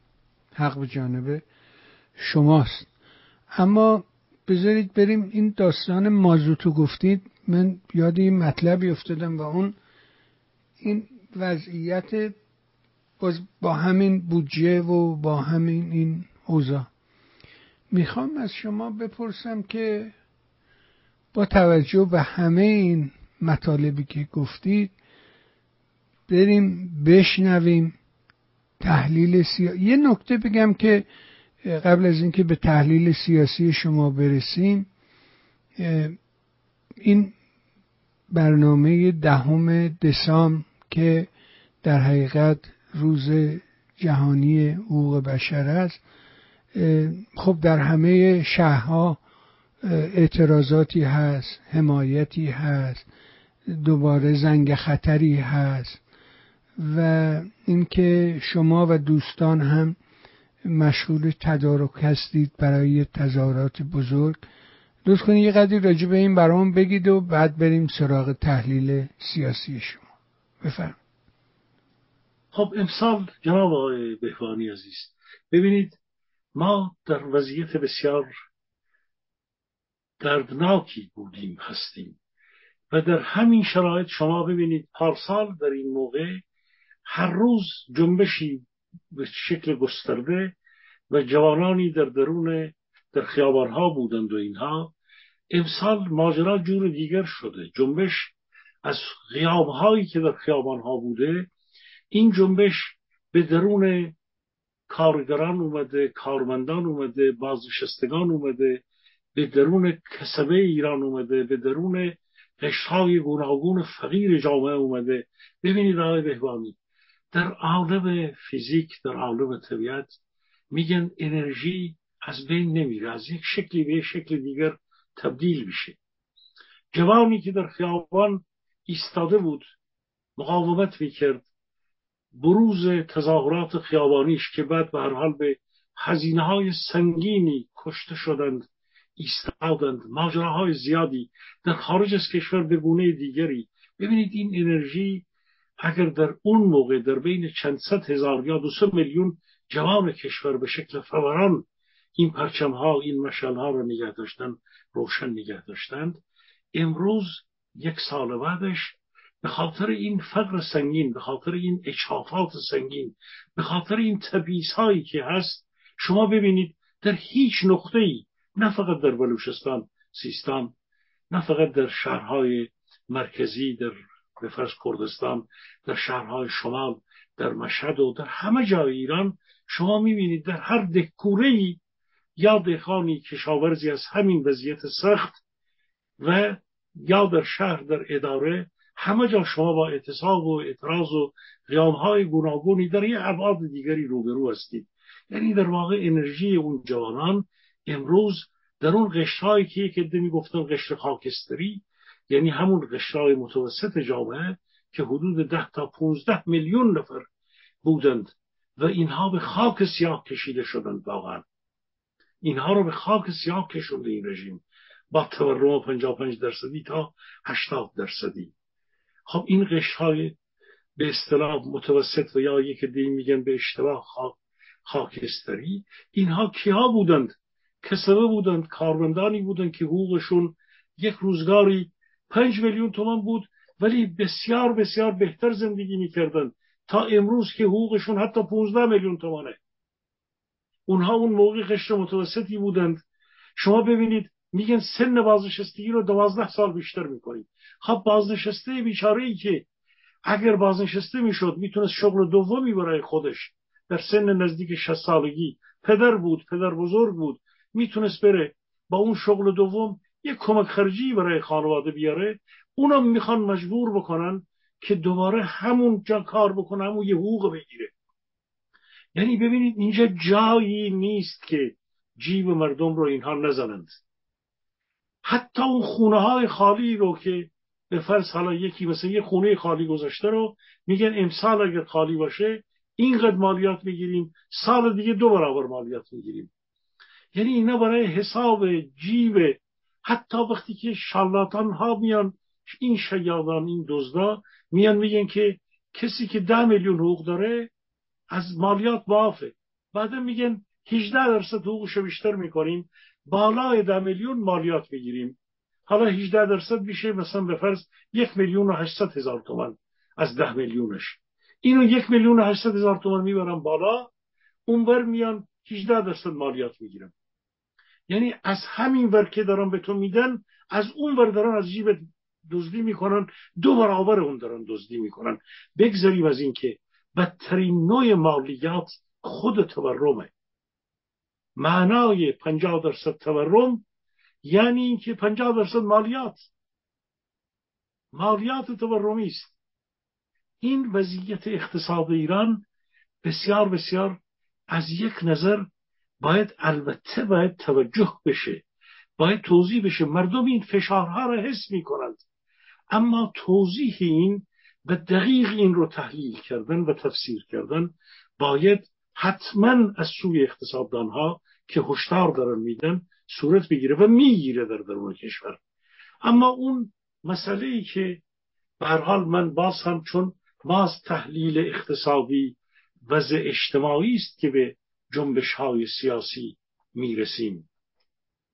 اگر این گونه حرکت بکنیم آقای بهوانی شعار زده نمیشیم. از یک طرف. از طرف دیگر اگر این گونه ببینیم ناامیدم نمیشیم. چون این مردم به هر حال باید یک روزی حقوق خودشون رو بگیرند. این اچافات این فشارها بخصوص که می‌بینیم در ایران از سال 1388 شما هر دو سالی هر یک سال و نیمی هر یک خورده بیشتر کمتری. شما می‌بینید یک نقطه ایران بوده یا گاهی ده نقطه ایران بوده و در سال 96 و 98 صد نقطه کشور بوده. بیش از بعدا چند صد نقطه کشور بوده. امروز هم شما می‌بینید هیچ جایی در واقع ایران مردم آرام نیستند و نمیتونندم باشند. مردم حق خودشون رو می‌دونن. با توجه به اینکه رسانه ها و این تبادل آزادانه آگاهی و افشاگری ها هرچند هم اینها بخوان سرکوب بکنن یا سانسور بکنن یا دروغ بگن جلیات رو ببافند یا فرزین بیاد بگه به من اعتماد کنید نه به به فرض براندازان یا به منتقدان ما. ولی مردم دارن آگاهانه این در هم درد رو حس می‌کنن هم این تحلیل ها به هر حال پا داره. میره اونجایی که باید به هدف حسابت بکنه به هدف حسابت می‌کنه. به امسال هم جنبش حقوق بشر ببینید آقای بهوانی همین مدتی که اینها جریان غزه رو پنجاه و خورده ای روز که الان گذشته اینها در یک مدت کوتاهی 127 نفر را اعدام کردند. جریان غزه و فلسطین که این همه ما گفتیم وارد این نشیم هی اسرائیل و حماس هی این مسئله رو چوب نزنیم. آخه سنانه به ما چه ربطی داشتیم جنایت هایی که در خاور میانه؟ یک خبری بود مثل خبر اوکراین. تازه خبر اوکراین چون این رژیم جنایتکار بیشتر در شکار نقش داشت پهباد فروخته بود بیشتر با ایران مربوط شد. مسئله اسرائیل و فلسطین از لحاظ انسانی درست. اما چه ربطی داشت؟ اینا داشتن کودکشی می‌کردند. اینها اعدام ها رو در این زیر این جو زیر این پوست جلد نارام که ایجاد کردن در جامعه این همه جوان رو اینها اعدام کردند. و این در این سال بزرگترین اعدام ها صورت گرفت. و یکی از بزرگترین مسائل حقوق بشر اینه که اعدام باید موقوف بشه ممنوع بشه باید برداشته بشه. خب از همینجا بگیرید مسئله آلودگی هوا مسئله وضع مردم شکنجه ها زندانیان سیاسی که سالها سرنوشت اینها معلوم نیست. هر نقطه ای از اینکه قانون غذا در ایران نیست هر نقطه ای رو شما بگیرید از هر تبعیضی شما بخواید حرکت بکنید به حقوق بشر می‌رسید. کشور ما به هر حال به خاطر مبارزه‌ای که پارسال کرد به سالیان طولانی قبلش کرد خب دوباره تونست جایزه نوبلی رو بنیاد نوبل به یه جای از این جهانیان به فکر ایران بودند. این جایزه نوبل رو به یک زن آزادی خواه تقدیم کردند. حالا خب این ما آیا شایسته این جایزه هستیم یا نه؟ یک عده میان میگن به اسم مشروط خواه و پادشاهی خواه که من معتقدم نیستند اونها. اونها هم سایبری این رژیمند مگر خانوم فرای پهلوی شهبانوی ایران مگه از خانوم نرگس اسکندر محمدی دفاع نکرد مگه؟ مگه خود آقای رضا پهلوی این جایزه رو تبریک به ایشون نگفت مگه؟ شادباش نگفت مگه؟ گفت. خب چرا یک ای دوباره میان بالای حرف اونها حرف می‌زنند؟ من اخیرا واقعا چیزی رو شنیدم تکان دهنده است. شما ببینید چیزی نیست که شما به اسم حالا پادشاهی مشروطه یه طرفن یک عده دیگرم یه جور دیگر به نام جمهوری خواه به نام اصلاح طلب به نام نمی‌دونم مشارکت چی به نام چیز گزک دست اون طرف میدند خب این جنگی که نرگس محمدی باید می‌گرفت یا خانم سفری باید می‌گرفت. آخه این چه ماجرایی هست آخه چرا آدم باید اصلا صحبت صحبت این نیست آقای بهبانی که خانم نرگس محمدی بهتره یا آقای رضا پهلوی بهتره. اصلا این مقایسه رو به قول آلمانا میگن اپفل و اپفل زینه دو تا چیزن. یعنی پرتغال و سیب.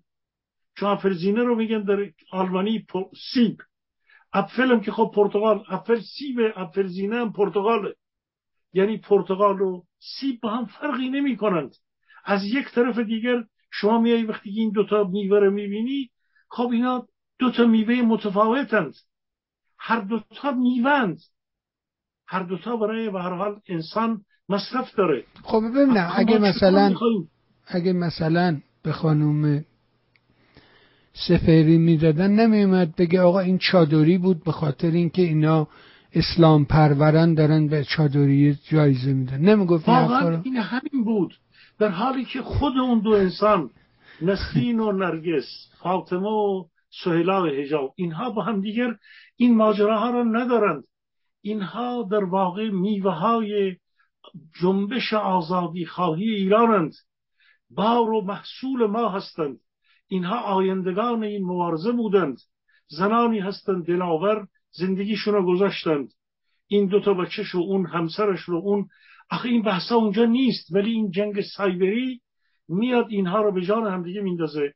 بعدش هم تازه به ما که در پنشه شهر خودمون این جریان رو داریم پیش می‌بریم از صد کانال میاند انتقاد می‌کنند.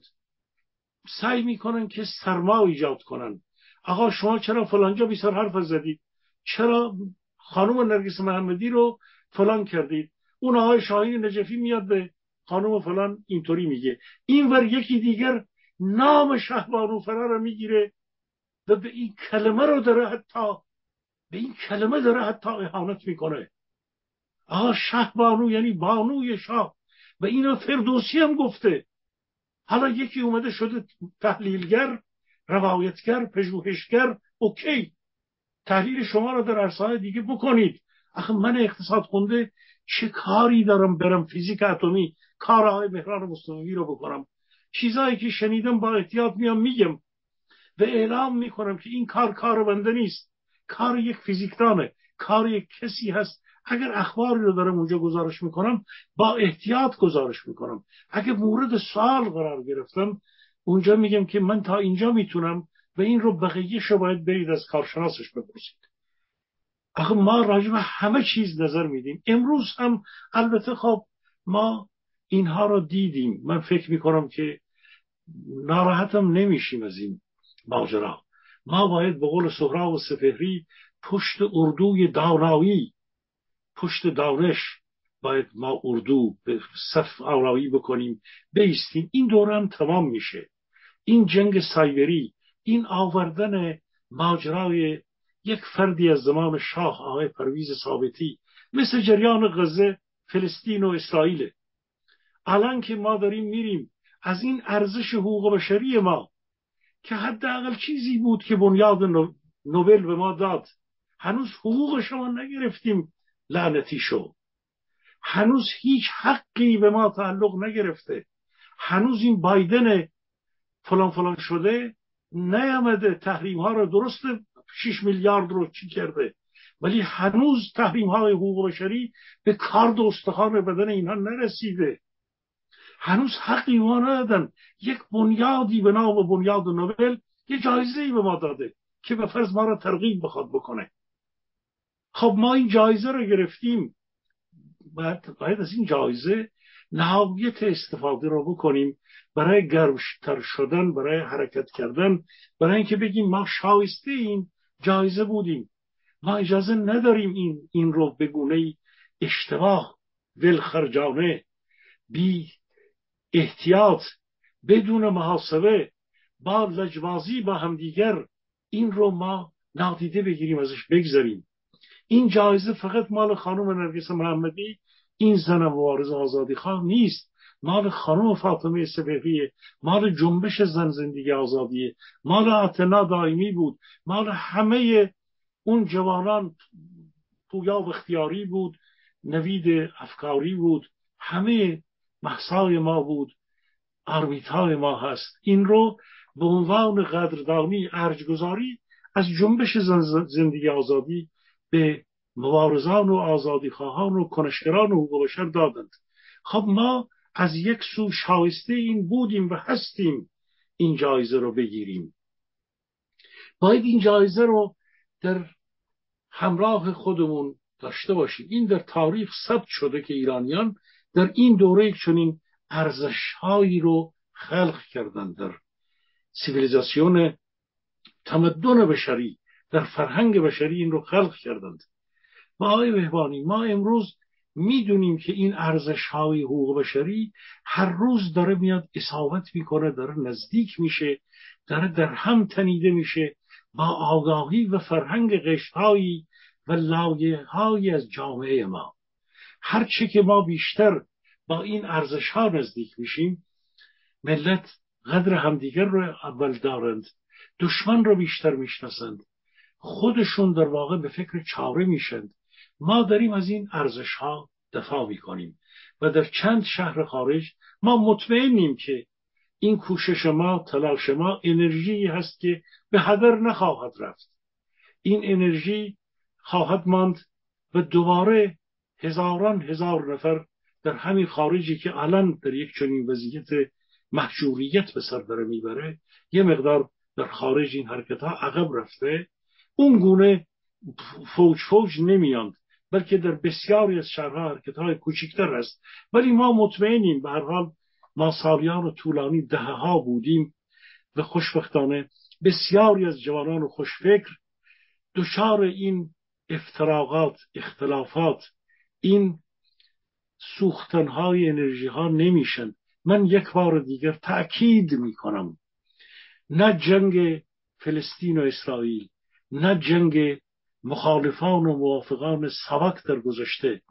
نه اینکه پرویز ثابتی کی بود چی بود اینها شنوندگان بینندگان ارجمند. مسائل ما نیست. ما از مسئله مصدق و شاه گذشتیم. ما از فجایع انقلاب ارتجای 1357 باید بگذاریم ما باید از مسائل مربوط به تاریخ رو بذاریم بسپریم به تاریخداران. به جامعه شناسان تاریخ. این به درد ما نمی‌خوره. کسانی که میان یا طرف شاه رو می‌گیرن یا طرف مبارزان علیه شاه رو بگیرن میگن این تروریست بوده اون فعال شکنجگر سواک بوده. هر دوی اینها چون ندیدند حقیقت راه افسانه زدند آقای میوانی هر دوی اینها راه خلاف به راه اشتباه دارن میرند. به خاطر چی؟ به خاطر اینکه امر امروز زنده مبارزه رو گذاشتند به بیراهه دارن میرند امروز آلودگی هوا سوخت مازوت گرانی گوشت و مرغ و تخم مرغ و روغن و چای و امروز فروش کلیه و فروش ناموس و همه را گذاشتن. میگن آقا در سال فلان خب کرده اشتباه بوده. بذارید بسپرید به تاریخ دانان امروز چه ربطی داره؟ آخه درست در شرایطی که ما رسیدیم به یکی از حساسترین نقاط کی داره لذت می‌بره کیف دارن می‌کنن جمهوریچی های فاسد. میگن انداختیم. یک بحث دیگر جدید انداختیم. خب های بهوانی من به عنوان یک فرد اینجا دیگه بحث ربطی به این که من اقتصاد خوندم یا نخوندم نداره. به عنوان یک کنشگر سیاسی به عنوان یک فردی که ایران منو دوست دارم من میگم هشدار میدم وارد این مسائل ما نباید بشیم. ما باید فاصله بگیریم. اگر ببینیم که یک التهابی داره میاد یک انرژی هایی داره به غلط آزاد میشه. ما من از فروتنانه از تمام انسان هایی که کلام در دهانشون هست به قول افلاتون و ارسطو که می‌گفتن سقراط قدرت انگیزشگری داشت. سقراط دانشگاه سقراط زبان سقراط بود که می‌تونست جوانانی رو پرورش داد به حال برای اون دوره روزگار خودش. امروز کسانی که زبان دارند واژه دارند سخنور و سخندارند من به نوبه خودم خازانه از اونها تقاضا می‌کنم.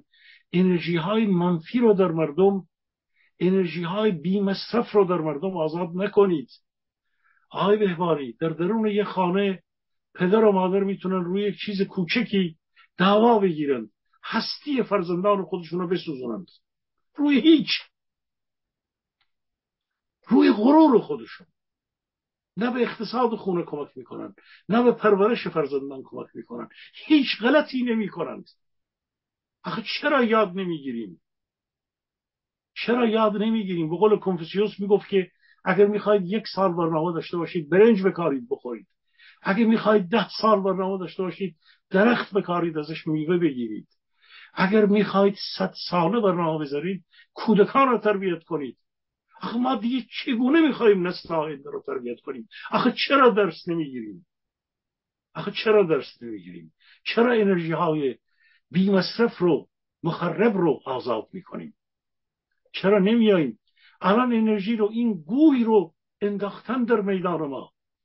دفاع از یک جایزه حقوق بشری از یک زن وارث که همراه با زنان دیگر داره به کشور خدمت می‌کنه. چه ربطی داره به رضا پهلوی که با اونو مقایسه کنیم با رضا پهلوی؟ با شاهزاده ایران. خود شاهزاده ایران هر جا داره میره خب داره از کشورش دفاع می‌کنه.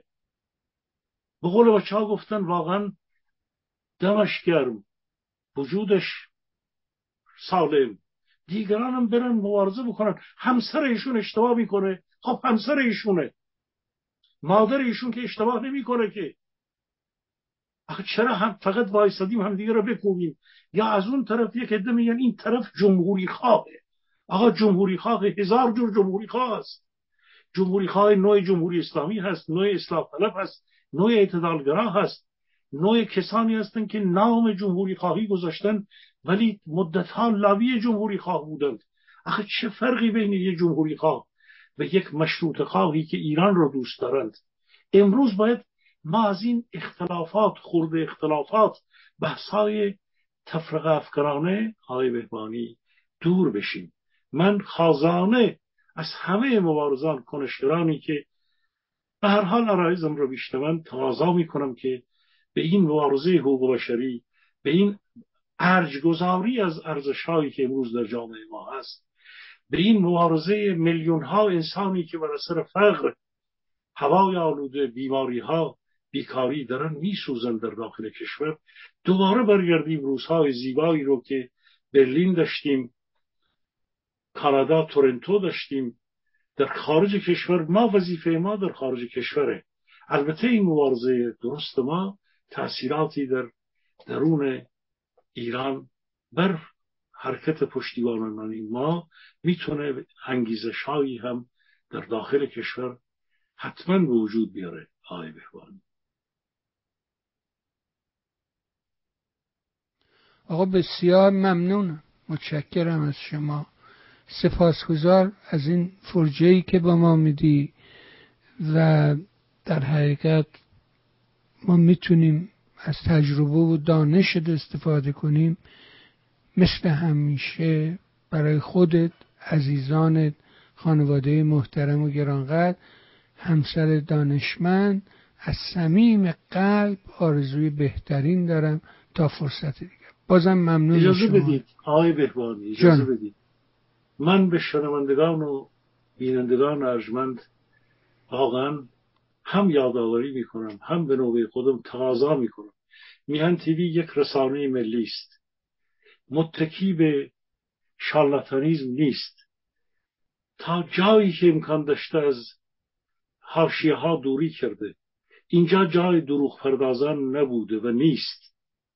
اینجا جای انسانهایی بوده که مسئولان اومدن به کار کردن و می‌خوان اگر هم لغزشی از من بنده از سلیمی بوده به هر حال برطرف خواهد شد. از این رسانه ملی دفاع کنیم پشتیبانی کنیم. از یک چیز کوچک یک حمایت مالی کوچک بگذاریم که واقعا فریختگان ما مدیران سالم رسانه ما بتونن واقعا امکانی نداشته باشن که صدای مردم ما رو به صدای خارج کشور رو برسونن. به نوبه خودم تقاضا می‌کنم که با پشتیبانی های مالی از آقای سعید بهبانی به هر حال پشتیبانی کنیم از این رسانه پشتیبانی کنیم چون شخص ایشون وقت و نیرو و انرژی خودش رو برای این رسانه گذاشته. امیدوارم که بتونه همچنان در این کار موفق باشه. قطعا با حمایت شما عزیزانی که دارید این برنامه ها رو میشنوید. آقا نهایت سپاس دارم. ممنون از توجهت از همدلی و همراهی. نهایت سپاس دارم. متشکرم. ممنون. بها شنیدیم فرمایشات آقای سلیمی نازنین رو. امیدوارم گفتگوها کمکی به ما کرده باشد. اگر این برنامه چون سایر برنامه مورد توجه شما هست مهر کنید و سایت میهن رو به دوستانت معرفی کن تا بتونن از بخش های مختلف سایت بهره ببرن آخرین اخبار جهان رو می‌تونید دنبال کنید.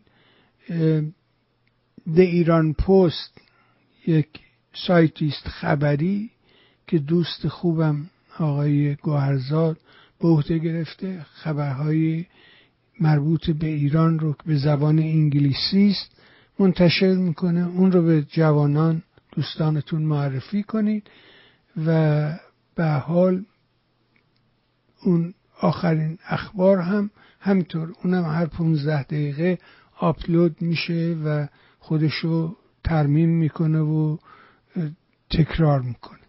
اینه که می‌تونید از این استفاده کنید ویدیوهای ویژه برنامه های ویژه رو ببینید آرشیو کامل رو داریم. بخش مقالات یادداشتهای روزانه رو حتما دنبال کن. بازم ازت ممنون. متشکرم. برای شما خوبان نیست آرزو می‌کنم روز و روزگار اونجوری که دلتون می‌خواد. براتون باشه. با تشکر از شما. مرسی.